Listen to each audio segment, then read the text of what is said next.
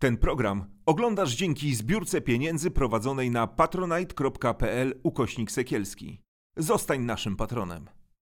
Witam Was wszystkich. Dzisiaj nietypowo online'owy gość, y, dominikanin Paweł Górzyński, e, który jest w Rotterdamie. No, nie ma takich możliwości niestety, żebyśmy się spotkali bezpośrednio. Mamy, są, mamy, mamy swoje obowiązki, natomiast cieszę się, że udało nam się porozmawiać chociażby w tej formie. E, Paweł jest e, takim księdzem, który mm, nie unika trudnych pytań, na nie odpowiada, jest w kontakcie z ludźmi, chociażby poprzez media. Myślę, że dla wielu katolików e, taka postawa jest jakąś taką nadzieją, że można z księdzem porozmawiać. Jest ksiądz, który ma jakieś wątpliwości. To jest zawsze chyba dobre, żeby takie wątpliwości mieć. Ja tutaj nie chcę mówić o dogmatach wiary, ale w ogóle o tym, co się dzieje w Polsce. A dzieje się dużo, bo codziennie mamy jakiś kryzys. W zasadzie nie da się nie otworzyć internetu, żeby nie usłyszeć o jakimś mądrym kazaniu biskupa. I to nie tylko z Krakowa, ale też e, ze Szczecina e, i z innych miejsc w Polsce. To są skandale pedofilskie, to są nadużycia na tle homoseksualnym, wykorzystania stosunku zależności. Myślę, że za chwilę na tą wokandę tych, tych, tych, tych nadużyć wkroczą kwestie finansowe. Zresztą one są już poważnie sygnalizowane. I mam do Ciebie, Pawle, takie pierwsze pytanie. Czy Ty nie uważasz, że to jest czas, żeby po prostu nie myśleć o e, jakiejś reformie, ale nie takiej w obrębie tego, jak w Kościele jest sprawowana teraz władza, ale myśleć o zmianie formy sprawowania tej władzy, no bo powiedzmy sobie szczerze, no bez rozliczalności biskupów, e, którzy opowiadają czasem głupoty, tak? Ja mam wrażenie, że są odklejeni kompletnie od Ewangelii tylko odreagowują jakiś swój resentyment związany z czasami, kiedy no byli, no wiadomo, panami życia i śmierci, wszyscy całowali ich po pierścieniach. Te czasy się skończyły, oni się boją wychodzić na ulicę. Nergal był ostatnio naszym gościem i powiedział, boją się, bo by dostali bęcki. E, czy to nie jest czas po prostu, żeby pomyśleć trochę o zmianach? E, nie chcę narzucać ci oczywiście, e, co powinno być podstawową tą zmianą, ale Wydaje mi się, że takim pierwszym zasadniczym, pierworodnym grzechem tego systemu, który zawsze będzie generował patologii, to jest sposób sprawowania w kościele władzy. No, trudno się z tym nie zgodzić. Y, tak jak sobie rozmawialiśmy wcześniej, ja anonsowałem, że będę starał się opowiedzieć troszeczkę to z perspektywy inicjatywy, y, której jestem współuczestnikiem, czyli Kongresu Katoliczek i Katolików. Y, on jest podzielony na różnego rodzaju grupy tematyczne, dyskusyjne, robocze i jedną z najistotniejszych grup jest ta, która ma się zajmować i zajmuje się relacjami władzy w kościele. I tutaj mm, te rzeczy, które już ustaliliśmy, już przedyskutowaliśmy, bardzo wyraźnie wskazują na to, że to jest jeden z najbardziej y, fundamentalnych y, momentów dla współczesnego kościoła zmiana struktury i kultury sprawowania władzy w kościele, w szczególności wprowadzenie w tą strukturę i kulturę sprawowania władzy yy, skutecznych yy, instytucji, form kontroli. Tak? Bez tego się nie da. To wszystko, co dzieje się dzisiaj, yy, sfalsyfikowało te wszystkie rozwiązania funkcjonujące do tej pory i dzisiaj jak na dłoni widać, że be, biskupi bez kontroli, proboszcze bez kontroli, księża bez kontroli wewnętrznej i zewnętrznej y, bardzo łatwo popadają w różnego rodzaju patologie, tak? Czyli wracamy do starego, dobrego Monteksiusza trochę. No, ma być kontrola po prostu. Ktoś musi się przyglądać, równoważyć jak gdyby, no przede wszystkim to, że ostatniego słowa nie mówi jakiś biskup w przedmiocie pieniędzy, bo ja rozumiem, że to jest bardzo szerokie tutaj, e, znaczy może inaczej spektrum tych zmian jest duże, bo ona dotyczy też e, środków finansowych, którymi obracają kurie, E, i, i, nie tylko, ale też no, kontrola. Jest pytanie właśnie takie, czy, to, czy są już jakieś konkrety? Na przykład biskup Jędraszewski opowiada, no w tej chwili już kompletnie odleciał, mam takie wrażenie, bo ostatnio czytałem wywiad, gdzie on obwinia za, za to, że ludzie młodzi odwia- odwracają się od kościoła psychologię, tak? On to powiedział wprost. No, mam wrażenie, że autoryzował ten wywiad na tym jego dworze, no nikt mu nie powie, że Marku, gadasz głupoty, no bo jego dwór to są ludzie, których on wskaże. I czy ty w takiej konkretnej sytuacji na przykład, tak, e, kiedy tak się zachowuje biskup, no, który reprezentuje tych biednych ludzi z tej archidiecezji krakowskiej, którzy po prostu się wstydzą za niego, opowiada takie rzeczy. No bo dla mnie to jest temat, bo jak ja słucham takiego gościa, to ci powiem, że mam ochotę wyłączyć telewizor, a jakbym poszedł na jego mszę, to bym zaraz wyszedł. Tylko widzisz, ja nie mogę sobie pozwolić na to, żeby wstać i mu powiedzieć, człowieku, poczytaj książki jakieś, ogarnij się po prostu, bo gdzieś jakaś demencja chyba cię już chwyciła, bo on by mnie wyprosił z tego kościoła albo jego ochroniarze. E, pytam się, może trochę nerwów mi się udzieliło, co z takim człowiekiem zrobić, powiedz mi? No, jak pewnie wiesz, ja podejmowałem różne próby y, działania kontrreakcji na różne jego wystąpienia, włącznie z taką, że zaproponowałem y, akcję pisania listów, tak na modłę tego, co kiedyś w dawnych czasach robiłem w Amnesty International, bo tam to jest bardzo podstawowa taka y, taki sposób działania, że jeżeli gdzieś jest jakiś więzień polityczny, to y, piszemy nieustannie do rządu listy, petycje, nękamy ten rząd, przypominając mu, że czy wskazując mu na to, że cały świat o tym wie i patrzymy ci na ręce, patrzymy na to, co zrobisz i domagamy się od ciebie ludzkiej reakcji.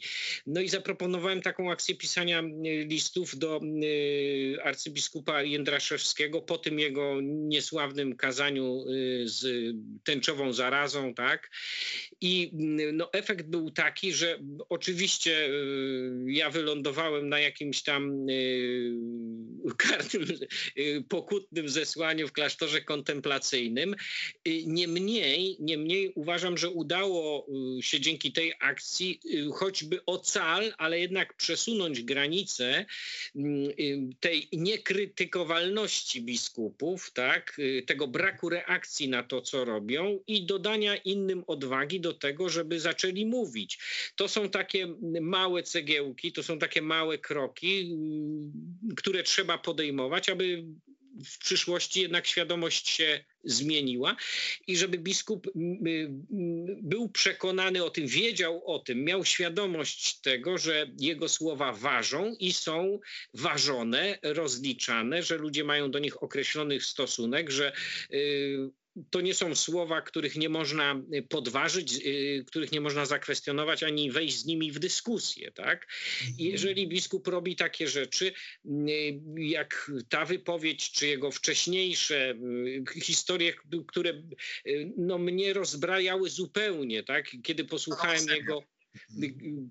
To było parę lat temu, w tej chwili nie podam dokładnie daty, ale to było około y, chyba okrągłej rocznicy katastrofy smoleńskiej, czy może troszeczkę wcześniej, kiedy on mm, w poranek zmartwychwstania, celebrując mszę, y, zmartwychwstania pańskiego kazanie poświęca y, pancernej brzozie. To jest coś niebywałego. Tak? I teraz, jeżeli wierni na to nie zareagują, my jako księża na to nie zareagujemy, to nigdy się nie dowie, że robi źle. Ale wracając na chwileczkę do tego, o czym wcześniej powiedziałeś, y, tu mamy jeszcze bardziej skomplikowany kłopot, ponieważ tak, y, y, arcybiskup Jędraszewski rzuca hasło psychologia jest temu winna, tak? I robi podwójną, właściwie poczwórną, jakby się uparł, nawet szkoda, ale ja powiem o dwóch elementach. Pierwszy jest taki. Y, mówi w taki sposób, używając y, uproszczeń, że kompromituje urząd biskupa, kompromituje się pod względem intelektualnym, a jednocześnie y, topi czy kompromituje bardzo ważną dyskusję, którą trzeba toczyć, ponieważ tak w ogóle nie jest tak, że psychologowie są absolutnie bez winy. Tak? Mhm. Taki nurt, który nazywamy psychologizmem, który ma no, swoje korzenie już dość dawno temu, jest współcześnie mocno obecny i rzeczywiście psychologia wywiera bardzo duży wpływ na sposób postrzegania rzeczywistości czy przeżywania rzeczywistości przez ludzi. I to przesunięcie się na przykład debaty publicznej i polityki w kierunku sterowania e, ludzkimi emocjami, to jest jeden w moim przekonaniu i mądrzejszych ludzi niż ja tak? Y, mhm. Jeden z negatywnych skutków psychologii, bo psychologia jest nauką relatywnie młodą i jeszcze nie przeszła swojego, powiedziałbym, kryzysu y, takiego związanego z krytycznym przemyśleniem swoich tez i metod. Taki bardzo prosty przykład, może dość y, wyświechtany już, ale jednak ważny. to za naszego życia jednak mogliśmy zaobserwować moment, kiedy wychodzi pewna para psychologów i mówi o wychowaniu bezstresowym, a dzisiaj, no to, to też już parę ładnych lat temu, ta sama para staje przed nami i mówi, myśmy się pomylili, to wszystko jest nieprawda, tak? Czyli mamy do czynienia też ze stawianiem różnego rodzaju y, hipotez, teorii tak? I, i, i praktyki psychologicznej, która nie jest niekrytykowalna. Ale No. w tym, w tym wydaniu, które proponuje nam y, arcybiskup Jędraszewski, to jest po prostu intelektualny dramat, a nie poważna dyskusja.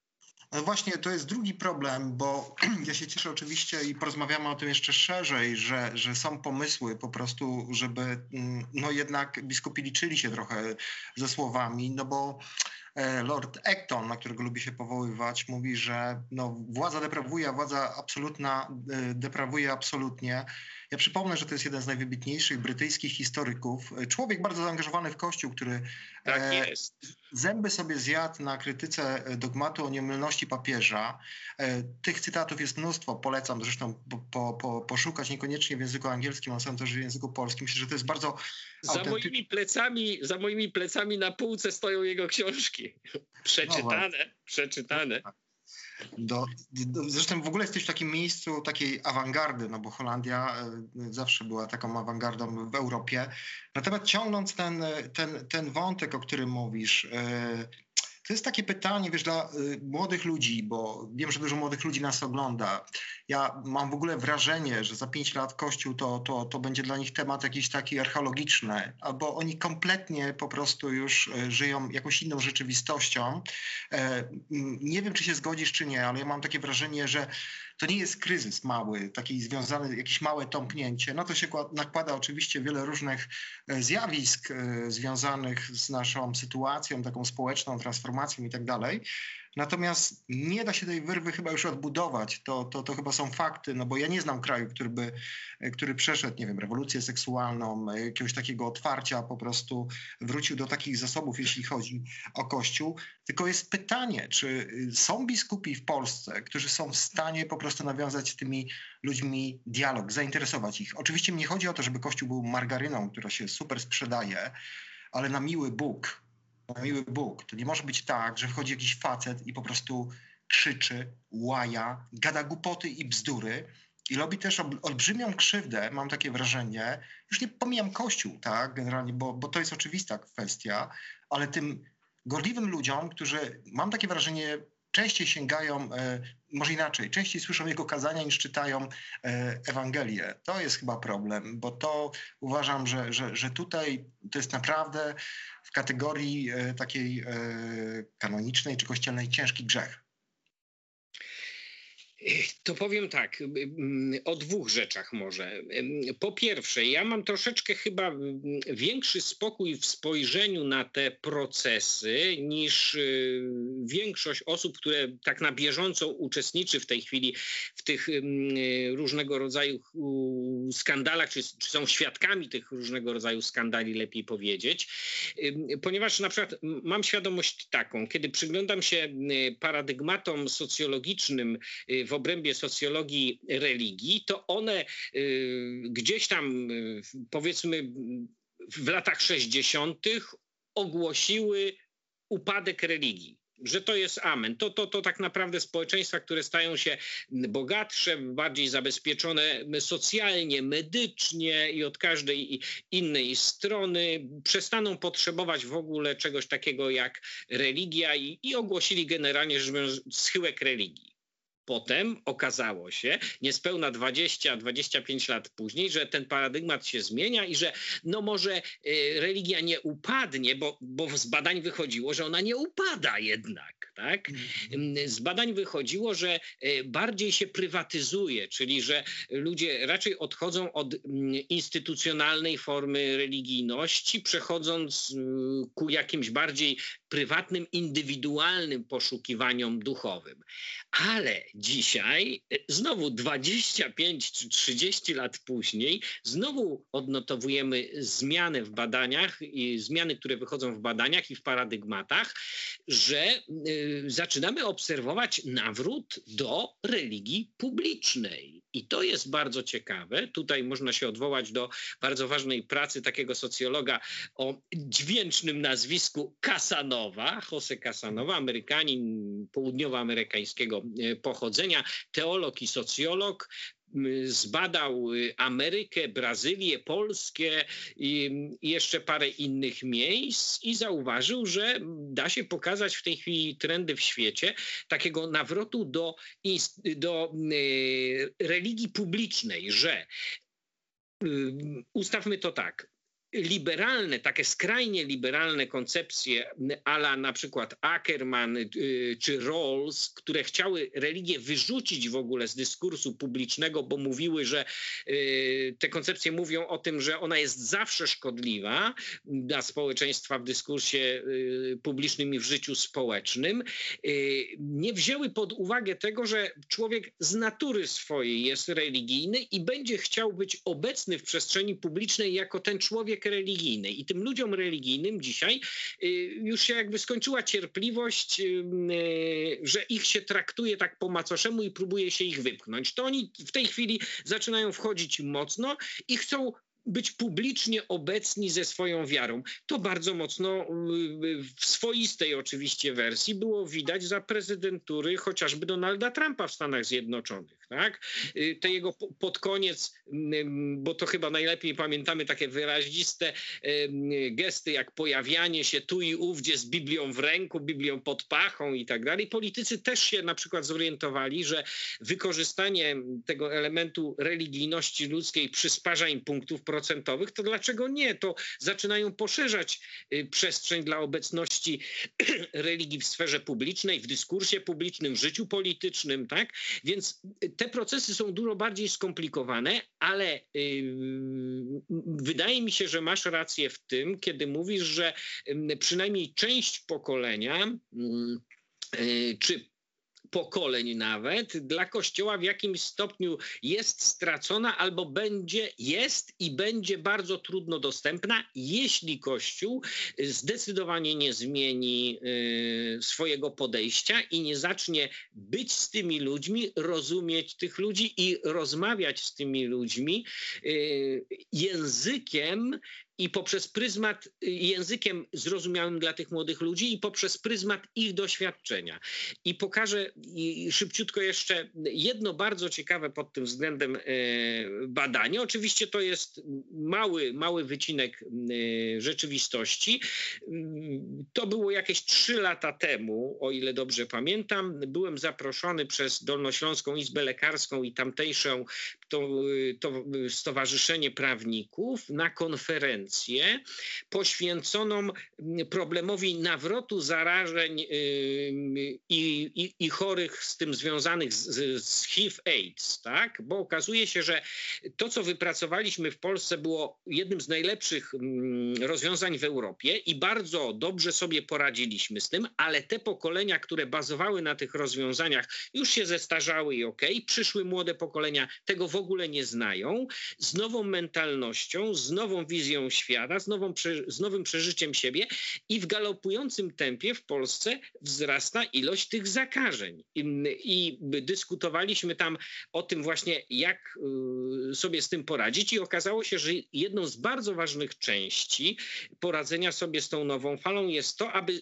y, zrozumieć młodych ludzi, y, współczesnych młodych ludzi, dla których niczym zdrożnym, czymś zupełnie normalnym jest posługiwanie się aplikacjami randkowymi, Y, takimi y, o podłożu, krótko mówiąc, seksualnym, tak? gdzie wpisujesz swoje imię, swoje preferencje i, i patrzysz, kto jest w pobliżu, oni się spotykają i, i okazuje się, że jednym z, z, bardzo istotnych źródeł wzrostu zakażeń y, są sytuacje związane z tak zwanym chemsex, gdzie jest aplikacja, gdzie wpisujesz, jaki seks lubisz i pod wpływem jakich środków tam stymulujących. No i oni się później spotykają i nawet nikt po, po, post factum nie pamięta, kto z kim spał, więc nie dojdziesz tego, kto kogo zaraził i jak zaraził. Tak?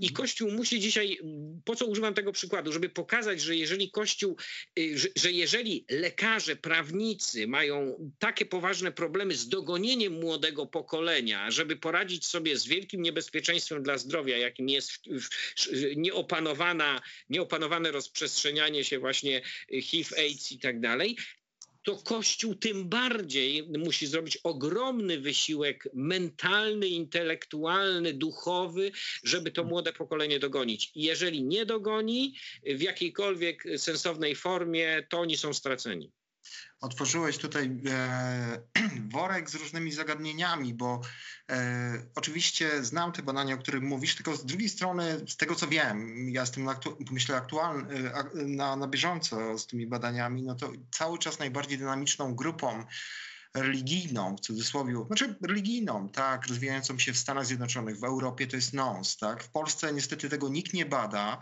E, wyjaśnijmy, że chodzi tutaj o osoby, które, tak jak mówisz, e, po, mają potrzebę pewnej duchowości, ale nie chcą się wiązać koniecznie ze zorganizowanymi religiami, tak, bo tak krótko mówiąc, myślę, upraszczając może nawet trochę.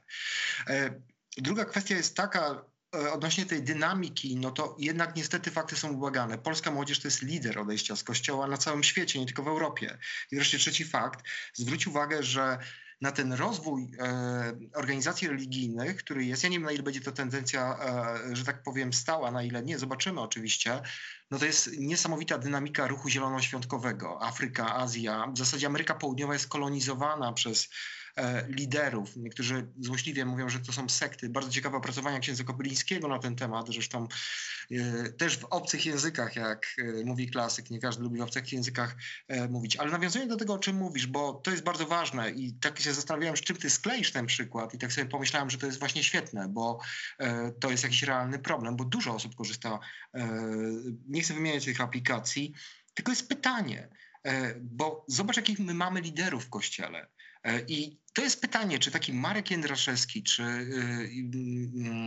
yy, przewodniczący episkopatu, myślę tutaj o Stanisławie Gondeckim, arcybiskupie, oni w ogóle by widzą problem tutaj jakiś z tym, bo widzisz, i tutaj wejdę w kolejny temat, który sobie tak przygotowałem, bo ja mam wrażenie, że trochę żyjemy, powiem brzydko, dwoma trumnami, Wyszyńskiego i Karola Wojtyły. Oczywiście mówię o tym w, w, pewnej analogii, bo tak się mówiono też o Dmowskim, o Piłsudskim, prawda, o tych trumnach, które gdzieś tam żyją w Polsce.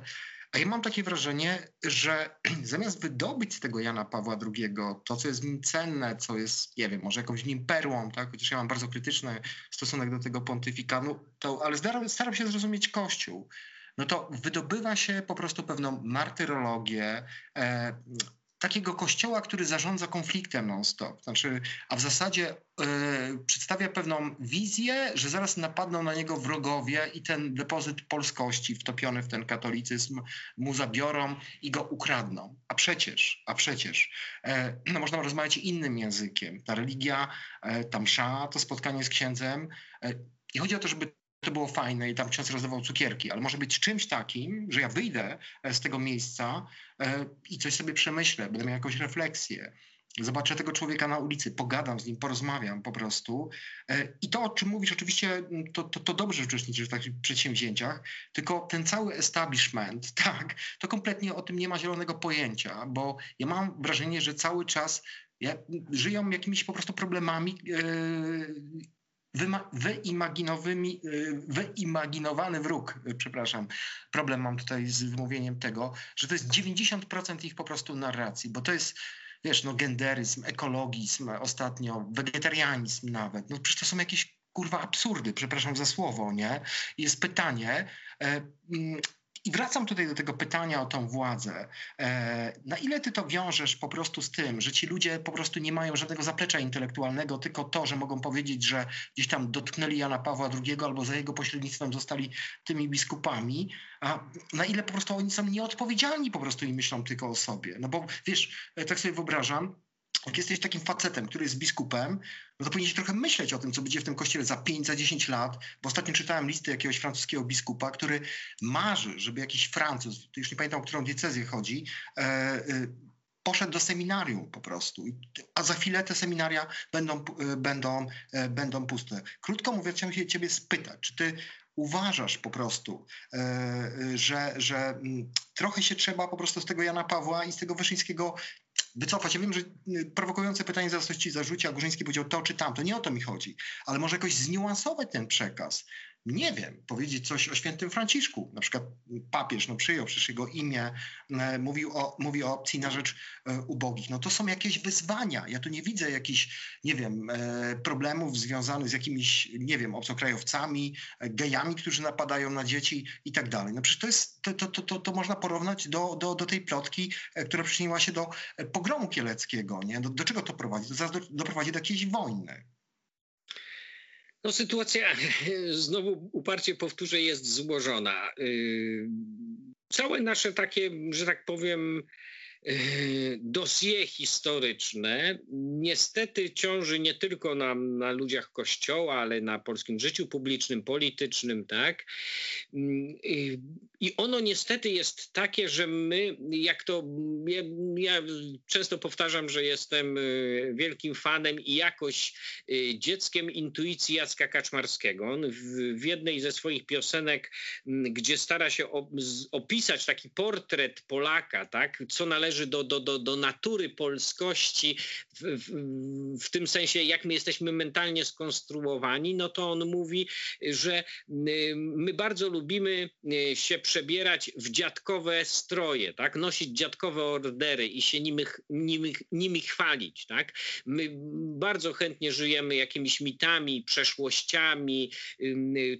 To jakoś pozwala nam odzyskać, nie wiem, dumę, określić własną tożsamość i to wszystko są elementy ważne, ale nasza umiejętność wychylenia się ku przyszłości to jest y, wielki, wielki pro, problem Polski, nie tylko współczesnej, ale gdybyśmy przebadali ten temat y, na przykład y, w okresie powstań i tak dalej, i tak dalej, to tam to też ciążyło, to ciągle ciąży na nas. Ale dlaczego o tym mówię? Mówię o tym, żeby pokazać, że przed przed naprawdę e, wiedzą, wykształceniem jest jeszcze coś, jest pewne mentalne ukształtowanie, tak? które organizuje naszą wiedzę, bo wielu biskupów wcale nie jest ludźmi źle wykształconymi. Tak? Przykładem jest chociażby arcybiskup Marek Jędraszewski. Jemu nie można zarzucić e, braku wiedzy czy wykształcenia. No, Natomiast. No, Akademię Alfonsjańską, tylko po prostu mam takie wrażenie, że trauma Peca sprawiła, że. I to jest taki ciekawy mechanizm po prostu tych biskupów, e, że ludzie wykształceni. Merlin też przecież nie jest człowiekiem jakimś, nie wiem, niewykształcony. Ja pamiętam, co on mówił e, przed ujawnieniem jego tam współpracy ze służbą bezpieczeństwa z tym, jak zaczęto mówić, że tam lawendową e, jakąś diecezję sobie zrobił. To teraz ostatnio idzie, idzie tym tropem biskup Skworc. Ja nie wiem, ty widziałeś tą jego wypowiedź, tak, kiedy on tak, tam tak. dziękował za Orlen. On już jest na wylocie po tej sprawie tarnowskiej. I mam wrażenie, że ci ludzie po prostu, wiesz, bo można być świetnie wykształconym. Jędraszewski skończył Akademię Alfonsjańską, tak? To jest y, rzeczywiście jakiś tam... Tak, ale przepraszam, że ci przerwę, bo, bo chciałem, no. chciałem to dokończyć, a może po prostu y, podkreślić, tak? Tą ważność mentalnego ukształtowania. Innymi słowy, y, od formatu człowieka, który jest dużo bardzo, bardziej złożoną rzeczywistością niż tylko jego wykształcenie, zależy to, jak on tego wykształcenia albo braku wykształcenia użyje. Tak? I mhm. tu jest problem. Ukształtowanie mentalne większości polskiego kleru y, to jest ukształtowanie, y, to, to ta mentalność to jest mentalność ludzi y, bardzo zaściankowych, delikatnie to określę, tak? Bardzo znaczy, zaściankowych. już pisał na tym, że to jest mentalność chłopska po prostu. Ja tutaj nie chcę y, obrażać chłopów, bo ktoś nam to zaraz zarzuci, ale rzeczywiście to określenie się narzuca.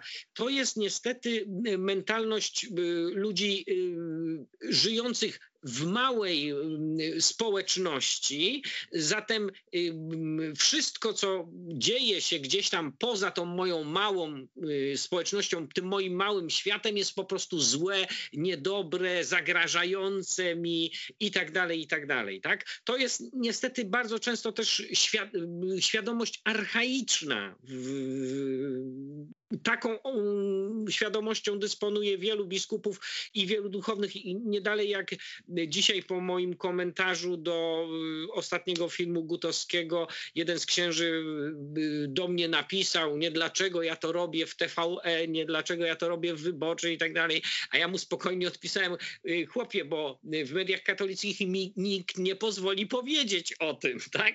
Bardzo prosto. E, odpowiedziałem, a trzeba o tym mówić, bo nie naprawimy tego, nie? Ale dla niego właśnie to, ten szyld TVN, ten szyld wyborcza, to już jest koniec. To, to wiadomo, że to jest ten zły, fatalny świat wrogów Kościoła. No niestety tak mentalnie księża są skonstruowani i nawet wtedy, nawet wtedy, kiedy dysponują dobrym wykształceniem i rzetelną wiedzą, w ogóle nie potrafią tego użyć. W ogóle Znaczy- do niczego im się to nie przydaje. Zgadzam z tobą, że ta podbudowa mentalna, o której ty mówisz, no bo wszyscy, że tak powiem, e, był taki czas, że żyliśmy w jakimś, w jak, no, no, lektury pewne czytaliśmy, prawda? E, To też była ta e, taka świadomość, że Kościół przechował ten depozyt wolności, cała kultura się spakowała przecież, rozmawiałem ostatnio na ten temat z Bartosiem, do Kościoła. To jest głęboki stop, ja to wszystko rozumiem, tylko wiesz, żyjemy 30 lat, po odzyskaniu przez Polskę niepodległości już takiej pełnej.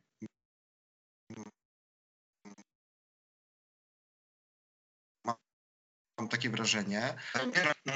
Wszyscy gdzieś tam prywatnie sobie otwartym językiem mówimy, że to jest jakiś totalny anachronizm ten język po prostu. E, Myślę tutaj o odwoływaniu się właśnie do tej martyrologii i tak dalej. No, w tej No, krótko mówiąc, to się musi, to się musi skończyć, tak?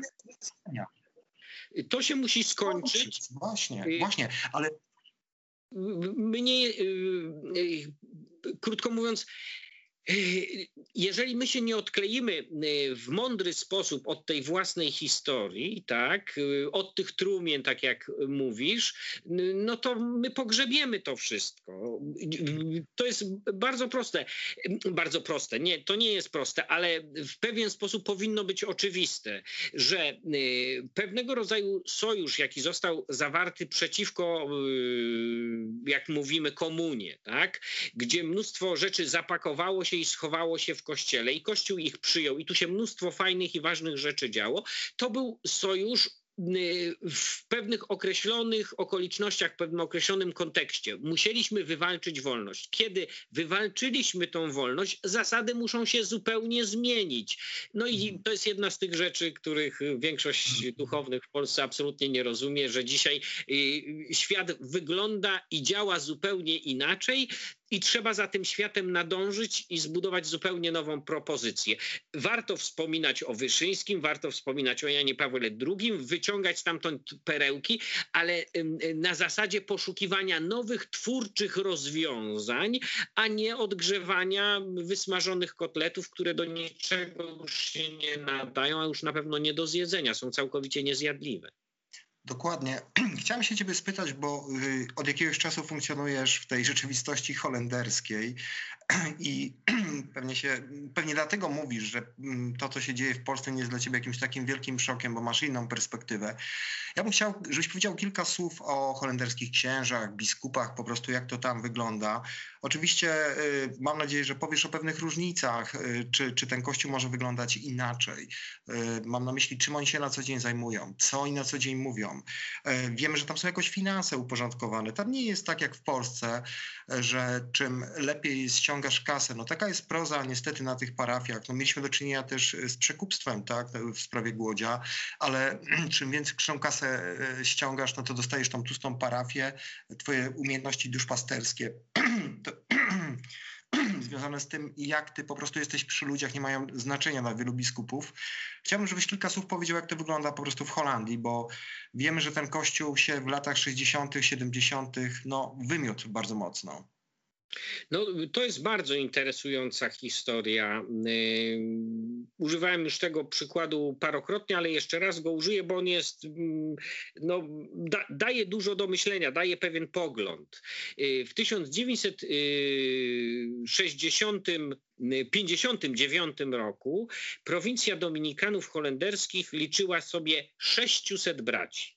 Czyli dwa razy tyle, ile polska prowincja w tej chwili. To była najsilniejsza, najbardziej liczna prowincja Dominikanów w Europie. Najwięcej wysyłała ludzi na misje, miała mm, ogromną siłę i ogromną wydawało się żywotność. Po Soborze Watykańskim II bardzo szybko, w przeciągu około y, siedmiu lat, y, ta liczebność zaczęła drastycznie spadać, także dzisiaj nas jest 45 y, tak? 45, z 600 do 45.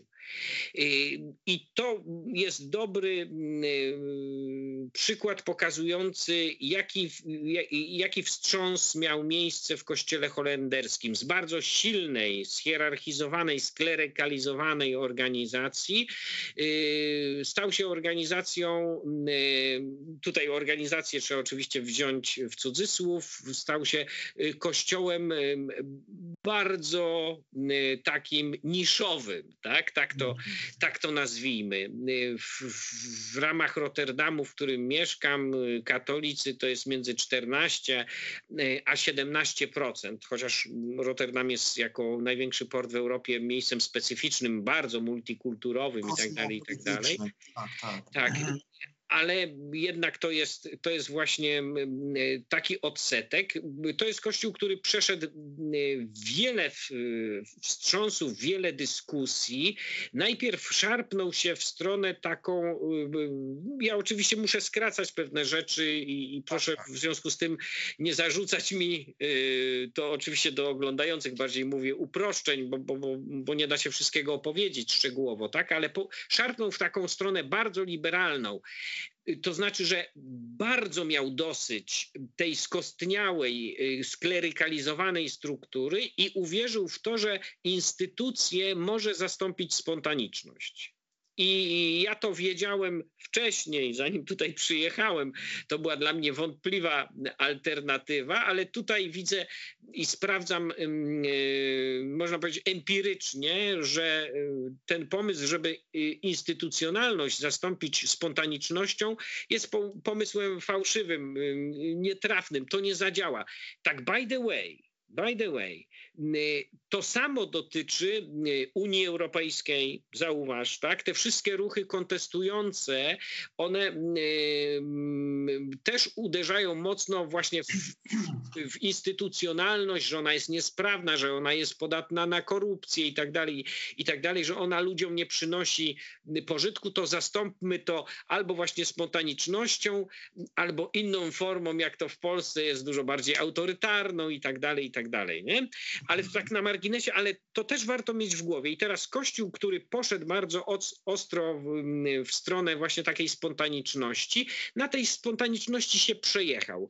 I teraz dopiero, i ja jestem tego świadkiem, teraz dopiero bardzo powoli budowana jest równowaga. I pokażę to na przykładzie samego Rotterdamu, gdzie są dwie parafie, dwie w Rotterdamie są parafie katolickie.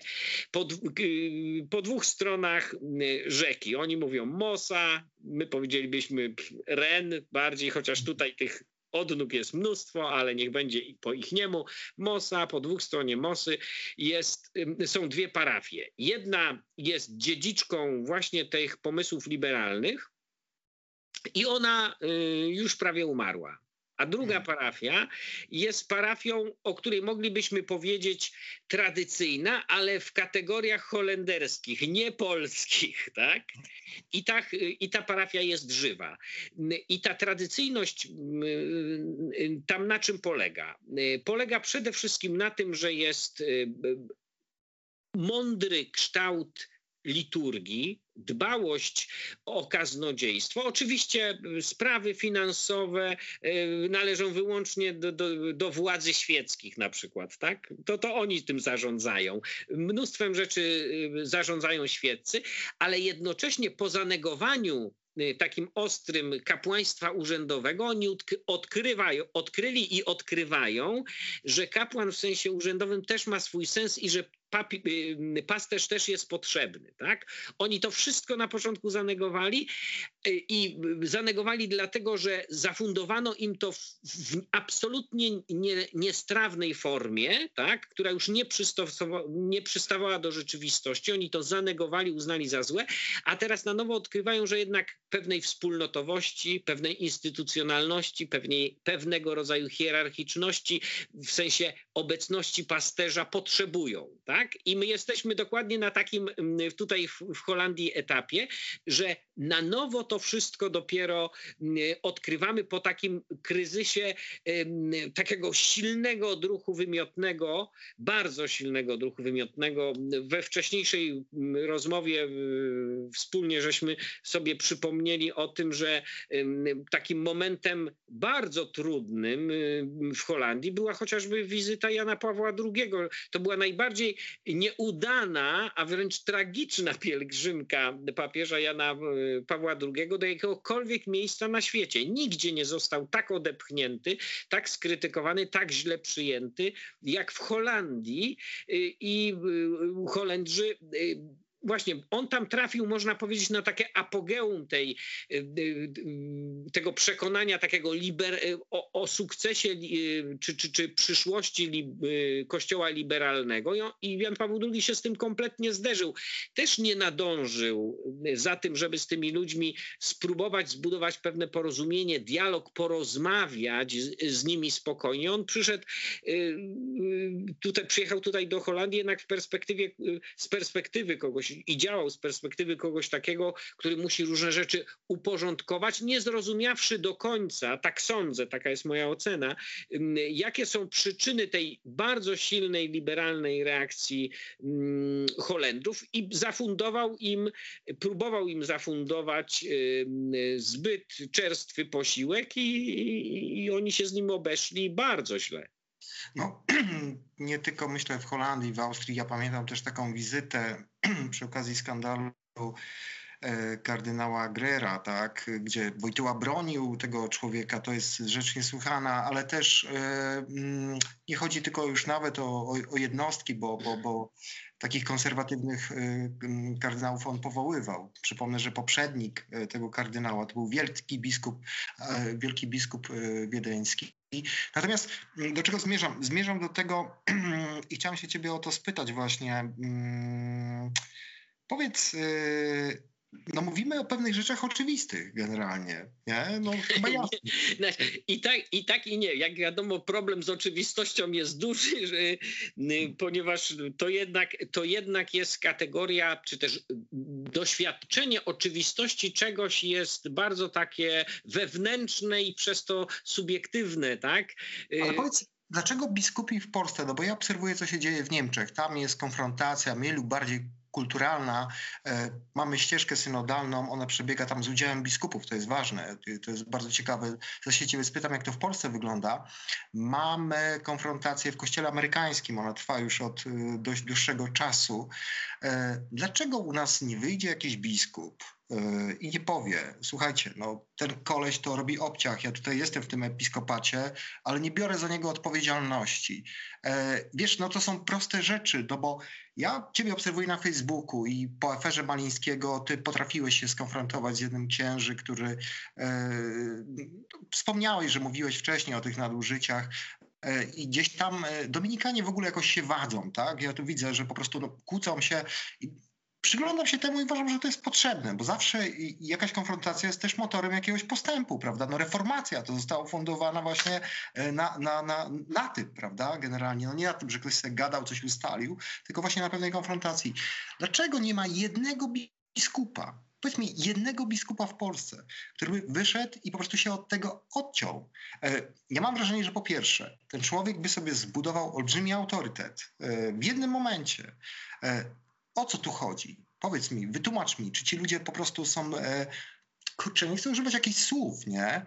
Ale są e, tacy puści po prostu, tacy jacyś, ja nie wiem, nie, nieogarnięci, że oni tego nie, nie widzą. Nie, nie, nie, nie. Za, za, tym, Za, No. tym stoją, za tym stoją, używając języka so- socjologicznego, za tym stoją mm, wielowiekowe, czy też przez wieki reprodukowane wyobrażenia i zachowania w Kościele, tak? No, ale I przykład niemiecki, amerykański. Pomalutku. Jednym z takich, z takich y, zachowań jest przekonanie o tym, że aby lud Boży y, się nie zgorszył, biskupi muszą y, przynajmniej robić wrażenie bycia w jedności i mówić jednym głosem, bo jak będzie wiele opinii, to lud Boży nie będzie wiedział, w którą stronę pójść. I, i, i, I my ten lud Boży, tych maluczkich skrzywdzimy, etc., etc. I teraz oczywiście, że sytuacja w Niemczech czy w Stanach Zjednoczonych wygląda inaczej, ale zwróć uwagę na to, że tam y, ci biskupi, którzy wchodzą w dyskusję, których już stać na pewnego rodzaju nonkonformizm, wciąż spotykają się z bardzo silną konserwatywną kontrreakcją w tym względzie. Tak? Ludzie oczekują wciąż jeszcze, ludzie oczekują po kościele, y, że będzie taką jednolitością, taką jednością i to ludziom, to księżom wpajano od wieków i to ludziom wpajano od wieków. Słuchaj, Tak się, tak się buduje pewne systemy totalitarne w ten sposób. No, y, widzisz, y, znowu naw- nawiążę do y, Kongresu Katoliczek i Katolików. W grupie, w której jestem zaangażowany, jednej z grup, relacje duchowieństwo lub lud Boży, użyliśmy narzędzi wypracowanych przez Goffmana, czyli koncepcji instytucji totalnej i innych y, pochodnych koncepcji, które później powstały w wyniku krytyki Goffmana i tak dalej, czyli koncepcji instytucji zachłannych, tak? Mhm. I, po, I nazywaliśmy sobie, gdzie w kościele są takie obszary, gdzie kościół jako instytucja funkcjonuje jako instytucja zachłanna bądź y, czasami wręcz totalna. Tak? Bo Mhm.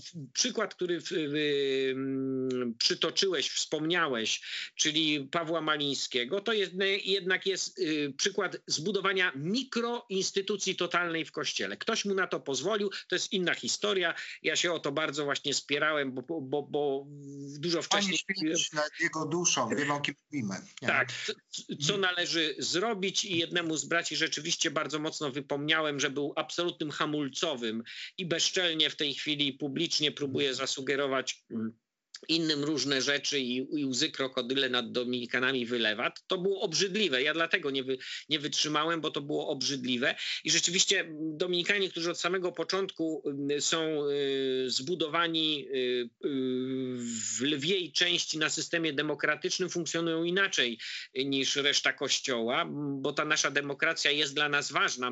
My w pewnym sensie czy w pewnym zakresie jesteśmy demokratycznie wcześniejsi niż demokratyczna Europa, tak? I, i tym się chlubimy. Ale wiesz co, muszę ci przerwać, bo Mhm. powiem ci, badałem ostatnio kwestię, jak zarządzał Dominikanami Maciej Zięba, to ci powiem, że to z demokracją nie miało nic wspólnego, co ten człowiek wyczyniał, wiesz, to, to, to się nadaje na jakiś film kryminalny. Ja naprawdę nie chcę o zmarłych mówić źle, bo to jest teraz takie proste, tanie, ale wiesz, nie mogę się z tobą zgodzić, bo ja myślę, że ten człowiek, który, e, który mm, no z jednej strony był znany ja- jako taki liberalny krytyk, konserwatywno-liberalny krytyk, który mam takie wrażenie do dziś e, odgrywa jakąś rolę, bo to jest człowiek, który namaścił też wielu dziennikarzy, wiesz, e, ale już nie chcę w to wchodzić w szczegóły i rzucać tutaj nazwiskami. No okazał się kimś, kto po prostu trzymał za mordę po prostu ludzi, którzy e, jakoś e, próbowali mu podskoczyć. No wiesz, tworzenie pewnych grup, wysyłanie jakichś szpiegów po różnych klasztorach. Ty znasz tę historię, wiesz, no okazuje się, że nawet w tym demokratycznym klasztorze e, zdarzali się ludzie, którzy no, dostali trochę władzy i dostawali małpiego rozumu, nie?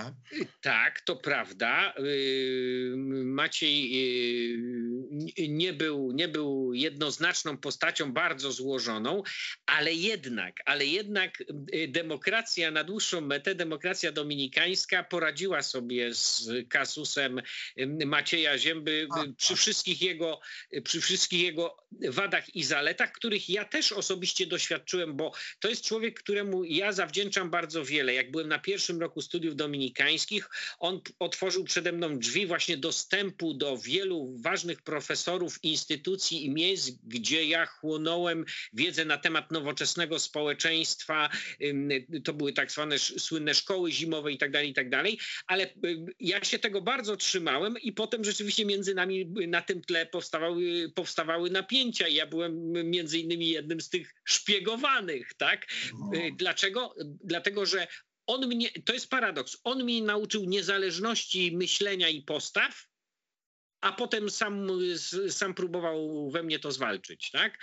Ale chodzi mi raczej o filozofię życia dominikańskiego niż właśnie o konkretne case'y, bo y, takich znajdziesz w historii zawsze negatywnych y, dużo, które jakoś tam będą to podważały, ale jednak y, cuzamen do kupy y, to jest tak, że do, na przykład Dominikanie ostali się w całości, a Franciszkanie czy Kamenduli się podzielili, tak? Dla, mhm. Dlaczego? Dlatego, że y, Dominikanie w swoim jednak bardziej demokratycznym podejściu potrafili zbudować konsensus pomiędzy y, radykałami, konserwatywnymi, konserwatywnymi, radykałami liberalnymi i tak dalej, i tak dalej. Nie? Ale zostawmy tą historię na boku, bo, bo to, co nas tutaj powinno najbardziej interesować, to jednak to, że Kościół, y, który mm, stoi w obliczu potrzeby absolutnej potrzeby zreformowania y, swoich struktur władzy, sposobu i kultury ich sprawowania,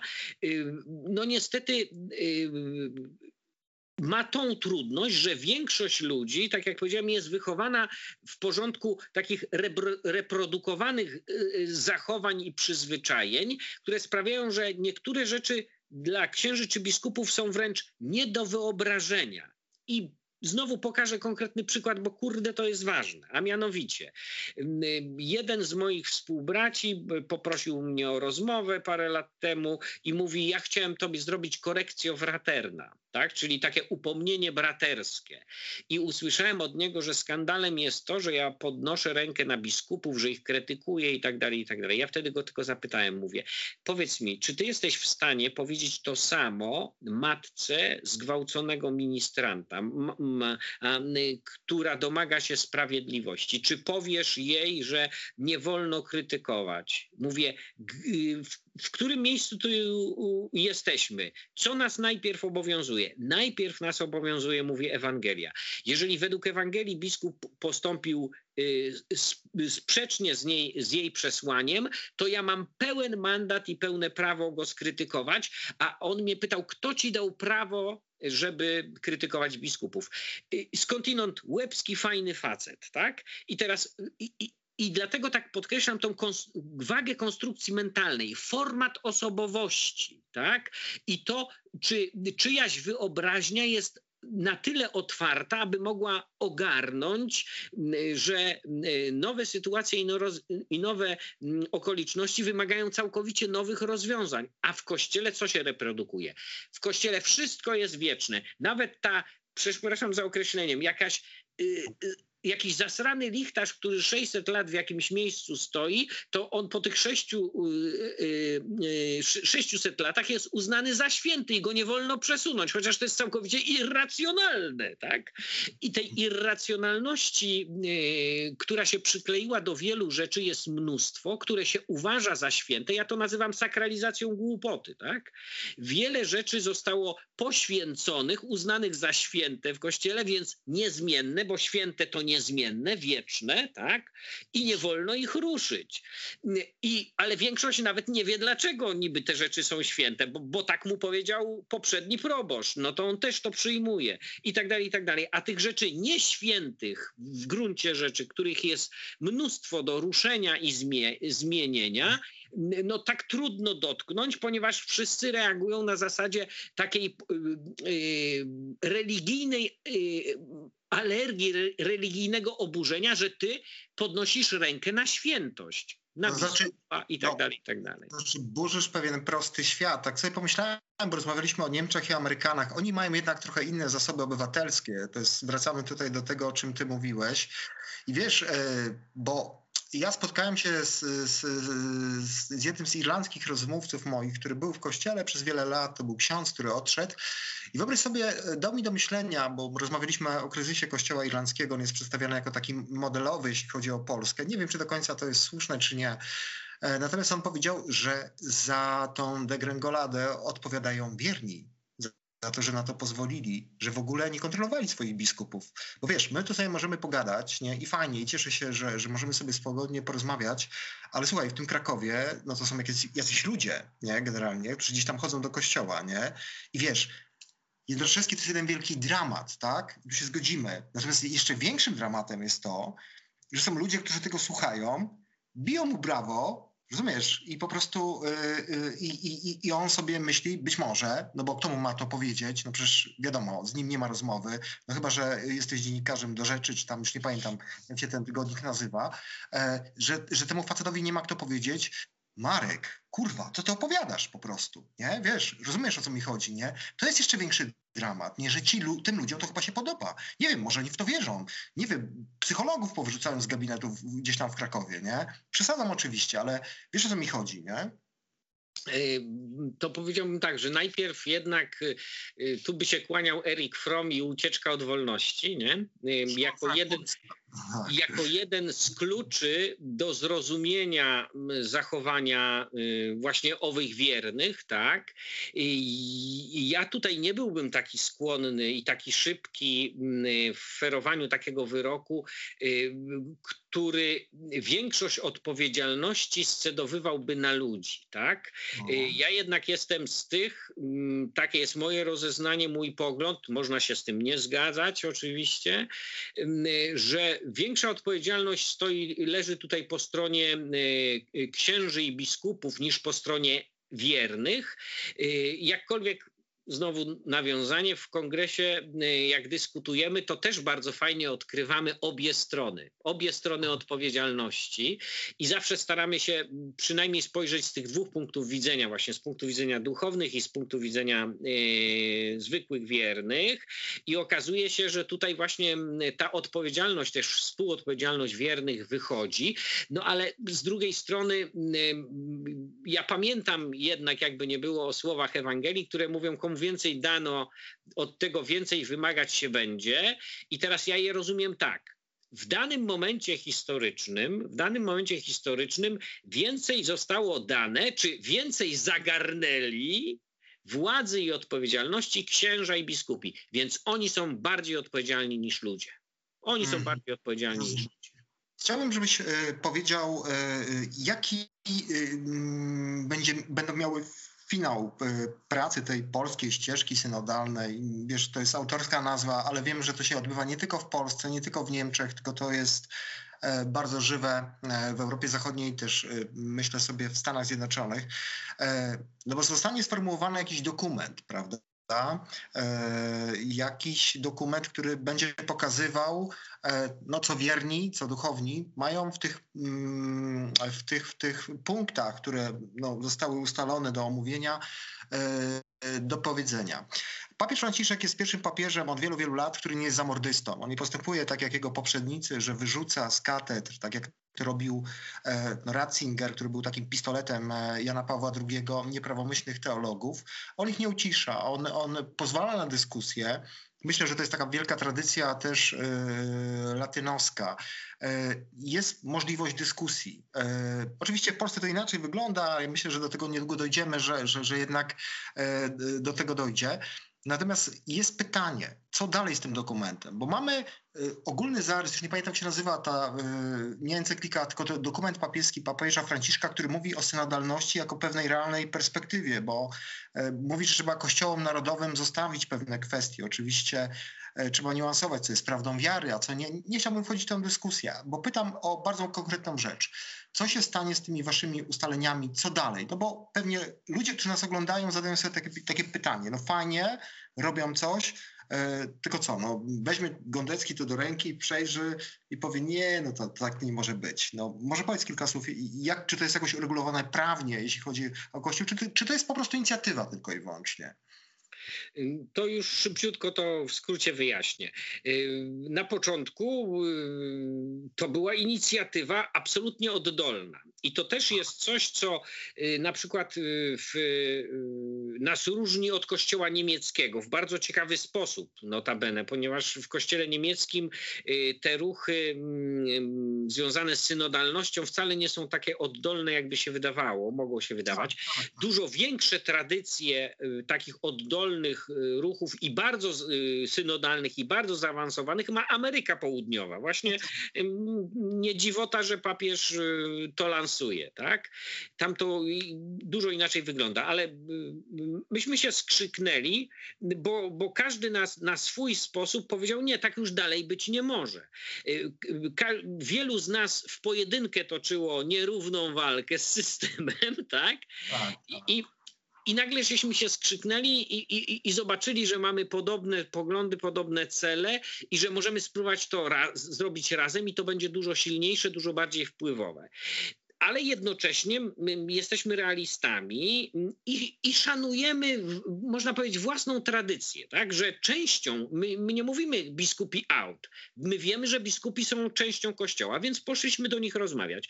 Już z niektórymi udało się różne rzeczy dogadać i budujemy bardzo spokojnie i cierpliwie przestrzeń do dialogu i rozmowy, bo musimy to zrobić razem. Nie można to zrobić przeciwko niemu. My nie chcemy reformacji, my chcemy mhm. Tak? My nie chcemy rewolucji, e, ale chcemy realnych, bardzo konkretnych, daleko idących zmian. Tak? A to oznacza, że musimy wytworzyć y, płaszczyznę porozumienia pomiędzy wieloma grupami, y, grupami katolików, y, i, bo dla, dla nas wszystkich jest wystarczająco dużo punktów stycznych. I teraz tak, papież ogłosił nam synod, tak? I wszystkie kościoły będą brały udział w tym synodzie i będzie ankieta. No i co robi kongres? Kongres nie dość, że przygotowuje raporty w, w, poszczególnych ważnych kwestiach dla Kościoła, to teraz przygotowujemy niezależną y, ścieżkę ankiet y, w stosunku do tych ankiet synodalnych, które będzie robił episkopat odgórnie, tak?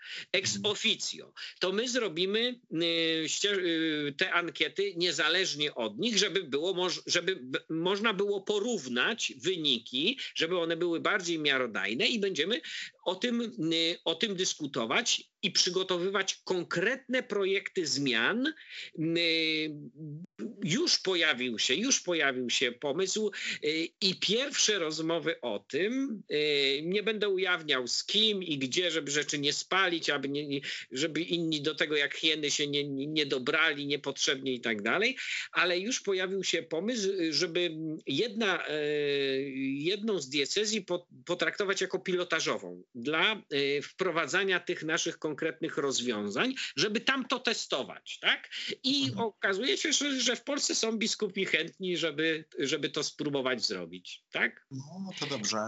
Mhm. I, I tak to sobie, oczywiście w, w, w, największym skrócie. Natomiast, natomiast to bardzo warto zaznaczyć, tam, tam, gdzie mm, y, rzeczy uznamy za bardzo istotne, a natrafimy na y, nieracjonalny, w szczególności nieewangeliczny opór, tam biskupi mogą spodziewać się z naszej strony bardzo silnego, y, każdego mądrego, dostępnego, silnego, konsekwentnego nacisku, włącznie z pewnego rodzaju, y, powiedziałbym, nieposłuszeństwem obywatelskim wewnątrz Kościoła. Y, tutaj podkreślam, mądrym i racjonalnym, bo nam nie chodzi o bunt, ale o wszelkie dostępne, a ich naprawdę jest dużo. Jestem człowiek doświadczony, yy, mam za sobą działalność w ruchu Wolność i Pokój, w Podziemnej Solidarności, w Amnesty International. Ja wiem, chłopaki, jak wam to zrobić. Naprawdę ja wiem, chłopaki, jak wam to zrobić, żeby wam utrudnić życie,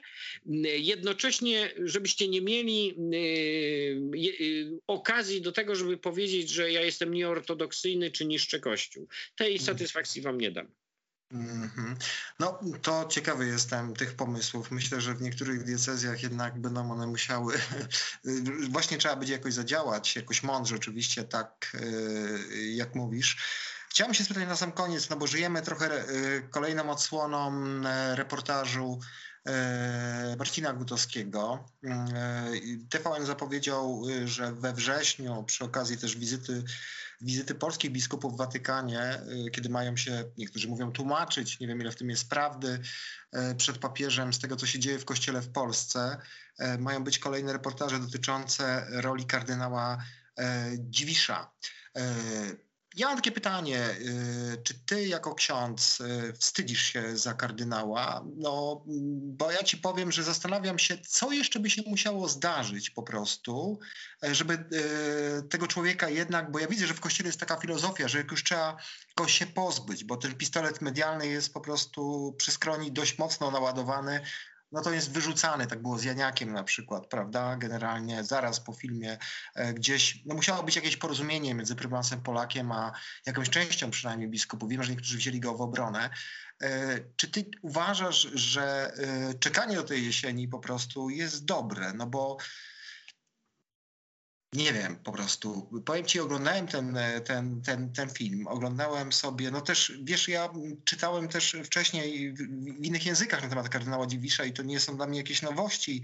E, te pieniądze od legionistów, które on brał, niektórzy mówili, że to były łapówki i tak dalej, tylko ja widzę, że to się nie działo tylko tam w Watykanie, ale to, to, to się działo też tu i teraz i to jest, e, wiesz, przerażające po prostu. Co ty jako ksiądz o tym myślisz po prostu? Bo wiesz, to jest pytanie, no to jest twój kościół, jestem poza kościołem, nie?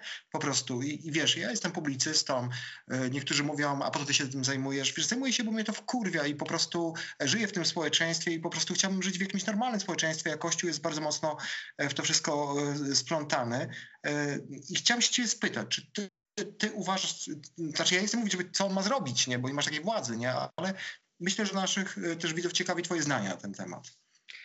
Yy, powiedziałbym tak. Mm,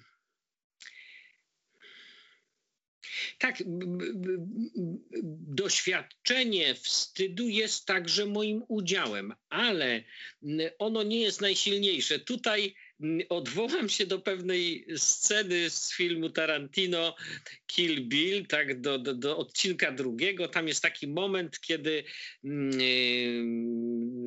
dwoje z tej grupy oddziału śmiercionośnych żmi rozmawiają ze sobą i, i, i, i, i brat Killa Billa pyta yy, tą górską żmiję, tak, jakie uczucie cię teraz przepełnia? Jedno czy drugie? I ona mówi, no wiesz, jedno i drugie jest, ale silniejsze jest to, jak go już zabija, to właściwie naprawdę mówi to, że taka menda jak ty, yy, takie nic yy, zabiło taką wielką wojowniczkę, tak? Więc jasne, jest moim udziałem, jest moim udziałem yy, też wstyd y, z tego powodu. Natomiast to nie jest najsilniejsze doświadczenie i, i, powiązane z nim uczucie. Najsilniejsze we mnie, i to jest charakterystyka jakoś mojej osobowości, tak, specyfika mojej osobowości, że mnie roznosi y, w sytuacji, kiedy ja muszę się kopać y, z koniem głupoty, tak? Głupota. I, i tutaj będę bardzo konsekwentnie uparty Dzisiaj, jak powiesz o kimś, że jest głupi, to większość y, napadnie cię i powie, że y, nie wolno takiej rzeczy robić, jak możesz publicznie obrażać, kogoś poniżać i tak dalej, i tak dalej.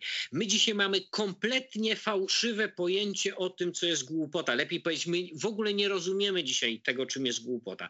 Święty Tomasz Zakwinu, wielki teolog dominikański, y, bardzo pięknie napisał, że głupota jest jednym z najbardziej poważnych skutków grzechu pierworodnego. To jest jedno z najpow najpowszechniej występujących zjawisk wśród ludzi, ale my się bardzo wstydzimy przyznać przed innymi do głupoty i, i, i żeby się obronić przed tym, my dzisiaj mówimy, nie wolno mówić o głupocie. Ortega y Gasset, José Ortega y Gasset, ważny hiszpański y, filozof, y, kapitalne w słynnym swoim dziele Bunt Mas, kapitalną rzecz powiedział, że cytując Anatola Fransa, że człowiek y, głupi jest bardziej niebezpieczny od człowieka złego. A to dlatego, że człowiek zły czasami odpoczywa, a głupi nigdy. I my sobie naprawdę nie zdajemy sprawy z tego, jak bardzo mnie ciebie i każdego innego może dotyczyć i często dotyczy głupota. I Ortega y Gasset mówi tak, że człowieka inteligentnego poznać przede wszystkim po tym, że codziennie w życie wkłada tyle wysiłku, ile jest potrzebne, aby umknąć nieustannie zagrażającej nam głupocie. A podstawowym, yy, podstawową cechą głupoty jest hermetyczność, zamknięcie na konfrontację z jakąkolwiek inną zewnętrzną opinią. Dlatego mm, Ortega y Gasset używa takiego porównania, że człowiek głupi jest jak robak żyjący w jakiejś niszy skalnej albo w, jakim, w jakimś, jakiejś małej dziupli. To jest cały jego mikroświat i on, on y, nie, nie jest w stanie żyć poza tym światem, bo to jest jego ekosystem. Tak? Każda mhm. próba w, w opuszczenia tego świata skończyłaby się dla niego śmiercią. On, ale tak właśnie wygląda człowiek głupi. On jest nieprzemakalny i nieprzenikniony nic nie jest w stanie po, pomóc człowiekowi głupiemu. Tylko on sobie sam przez pewien wstrząs, którego, y, który dopuścił siebie. Tak? I mhm. mnie nic tak nie roznosi y, właśnie jak y, konfrontacja z cudzą czy własną głupotą. To jest to, co mnie rozdziera na sztuki, na strzępy. Tak? Więc nie tyle ja się wstydzę, co dostaję furii, słysząc kolejną wypowiedź wypowiedź, czy to arcybiskupa Jędraszewskiego, czy tam właśnie Skworca o, o, o Orlenach i tak dalej. No, chcecie powiedzieć, panowie, gdzie wy macie w ogóle rozum? Tak? Gdzie wy macie rozum? I w tym, szczególnie w kościele w Polsce, niestety funkcja i rola, rola rozumu są zakwestionowane. Polski kościół jest bardzo przepraszam, bardzo fideistyczny i bardzo często yy, odkładany na bok i prze, przeciwstawiany prawdziwej wierze. Tak? Racjonalność jest na indeksie w Kościele Polskim. I no jak odkujesz się już do tego argumentu o prawdziwej wierze, to wszyscy drżą. Ja myślę sobie, jak mówiłeś o tej szczelinie, no to tak to trochę rzeczywiście wygląda.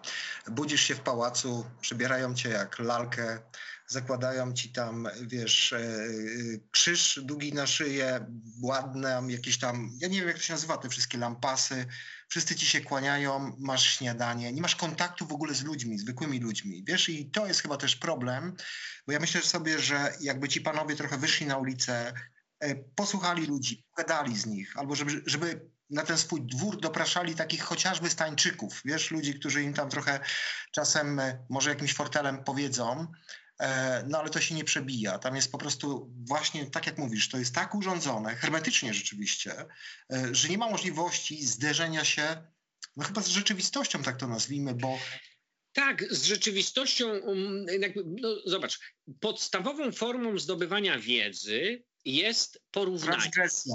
No, też jest tak, porównanie, tak? Jest mhm. porównanie. I, mhm. mm, zastanawiam się nad czymś, podejmuję refleksję, tworzę pewnego rodzaju hipotezę i jeżeli nie wyjdę i nie skonfrontuję jej z innymi, nie, nie przedyskutuję, y, szansa na to, że moja koncepcja, moja hipoteza będzie wartościowa jest, wartościowa, jest naprawdę nikła. Tak? A rzeczywiście to hermetyczne zamknięcie się w, w, takim świecie powoduje, jest jednym z powodów y, wielu y, wypowiedzi nacechowanych po prostu głupotą. I znowu, wielką już zaletą kongresu jest to, że spotykamy się od mechanika samochodowego czy przysłowiowej sprzątaczki po profesora. I mamy swoje trudności. W tej chwili y, y, bardzo ostro dyskutujemy między sobą na temat wyników jednej z grup, gdzie oni y, postawili na to, nie, nie jesteśmy naukowcami i tak dalej, my tutaj spiszemy w raporcie swój, to będzie raport naszych odczuć i naszego bólu i naszego sprzeciwu. A ja mówię, to za mało to zdecydowanie za mało i się sprzeczamy, ale jest to, co powinno być. Są przynajmniej dwa stanowiska. Są, jest porównanie, jest konfrontacja, ale w ogóle to są piękne momenty, kiedy y, y, profesor prawa y, czy profesor w dziedzinie nauk jakichś biologicznych i tak dalej dyskutuje o kościele, o wierze, o rozwiązaniach właśnie z panem Heniem, mechanikiem i tak dalej i okazuje się, że każdy ma coś ciekawego do powiedzenia, tak? Że mhm. każdy ma coś, czym może rozszerzyć pole widzenia drugiemu i tak dalej. Nie? I Mhm. takiej synodalności, takiej rozmowy potrzebuje Kościół. No, po Znaczy, prostu. I zaraz będzie lepiej. że nasz kościół tutaj raczkuje dopiero, ale dobrze, że raczkuje, bo myślę sobie, że lepiej późno niż wcale. Pawle, na końcu chciałem, pytam się, co tam e, mm, moi goście czytają, oglądają. No teraz to pewnie będziesz oglądał Mistrzostwa Europy. Jesteś fanem e, Juve, więc będziesz kibicował pewnie Włochom. E, specjalnie prowokacyjnie ubrałem dzisiaj koszulkę Napoli, tak żeby cię trochę zdenerwować, ale i tak dużo emocji w tej rozmowie było. Powiedz, co, co czytasz, ale nie mów tylko o jakiejś wielkiej socjologii, coś normalnego. Kryminał jakiś czytasz? Ależ, ależ oczywiście, że O, e, mam ró- różne, różne przedziały literatury. Uwielbiam na przykład, y, jak mam dyżury w kuchni, tak, tak a propos, że można też właśnie inaczej. Ja w ogóle bardzo lubię gotować i odnoszę wrażenie, że bracia są bardzo szczęśliwi, kiedy ja mam dyżur i tak dalej. I uwielbiam przy tej okazji założyć sobie wtedy jakiegoś audiobooka na, na uszy. I ostatnio nadrobiłem jedną z wielkich, niektórzy twierdzą największych powieści Stephena Kinga, Bastion, tak? Właśnie w kontekście koronawirusowym. Ja Stephena Kinga ym, bardzo, bardzo lubię, tak? Y, Za jego czasami y, pewną specyficzną wulgarność, brutalność, y, sposób ujmowania czy też pokazywania rzeczywistości taką, jak ona, jaką ona jest. On jest kapitalny, bo on nie jest poprawnie polityczny, nigdzie, w niczym. Jak Mhm. pokaże środowisko gejowskie, to pokaże y, takim, jaką, jakim ono jest. Jak, poka jak pokaże y, katolickie środowisko, to też pokaże takim, jakim y, ono jest. I się nie czai, i się nie szczypie w tym pokazywaniu, że, że, że coś tutaj właśnie jest mm, właśnie takie niepoprawne politycznie. Uwielbiam go za to i, i ostatnio na przykład właśnie mm, mm, mam taki podział po prostu. Literaturę piękną, y, kryminały i tak dalej y, y, uzupełniam, czy też korzystam z nich słuchając audiobooków przy różnego rodzaju pracach typu właśnie sprzątanie, gotowanie, pranie, prasowanie i tak dalej, to tam sobie właśnie słucham. A poważne książki, takie właśnie z dziedzin, które mnie interesują naukowo, czyli filozofia, teologia, socjologia, no, no to już czytam, czytam z papieru albo teraz coraz częściej staram się przyzwyczaić do czy, czytania z czytnika, czytam z tabletu, tak, bo, bo du- dużo łatwiej w tej chwili, dużo taniej kupić Mhm. książki, zdobyć y, w ten sposób, ale z takiej właśnie literatury, y, która mnie inspiruje też w kazaniach, to bardzo często sięgam po taką mroczną, y, mroczne kryminały skandynawskie, tak? Chociażby Jonesbo, tak? Czy Jonesbu, czy jako to poprawnie nie wiem, jak się powinno wy, wymówić, Jonesbu chyba, Nesbo, Nesbu, Y, bo w tych kryminałach y, y, czasami bardzo trafnie mm, jest, jest odsłonięta y, natura zła, czy natu, natura dramatu zmagania się ze złem, czy, czy, czy takich dylematów wewnętrznych, które przeżywają, y, przeżywają czy ofiary, czy przestępcy, tak?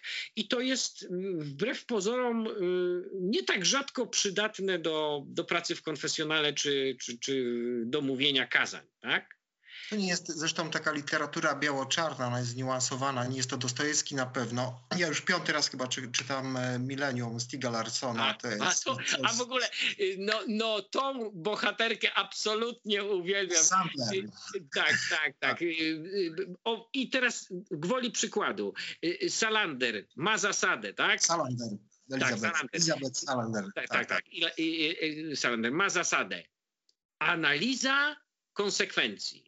Ona czasami pod, powstrzymywała się w, w, przed gwałtownymi reakcjami na zło, na to, co ją drażniło i tak dalej, bo nauczył ją psycholog, bo nauczył ją opiekun. Analiza konsekwencji.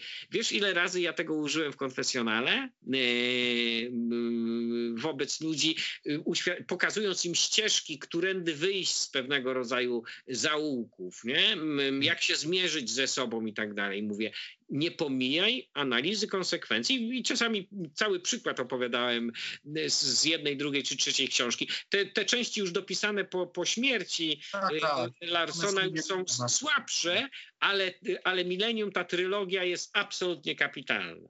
I, i dużo lepsza niż filmy. Też się zgadzam. Okazuje się, że jest ksiądz, któremu to, że główna bohaterka jest osobą biseksualną i czasem zapali sobie trawę, a to jest pewne tło tylko, które pokazuje to społeczeństwo, nie przeszkadza. Pawle, trzymamy w takim razie kciuki za naszych faworytów w Mistrzostwach Europy. Cieszę się za taką pogodną, fajną rozmowę.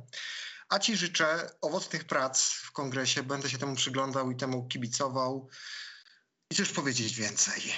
Do widzenia. Trzymaj Do się. widzenia, dobranoc, trzymaj się. Ten program oglądałeś dzięki zbiórce pieniędzy prowadzonej na patronite.pl ukośnik sekielski. Zostań naszym patronem.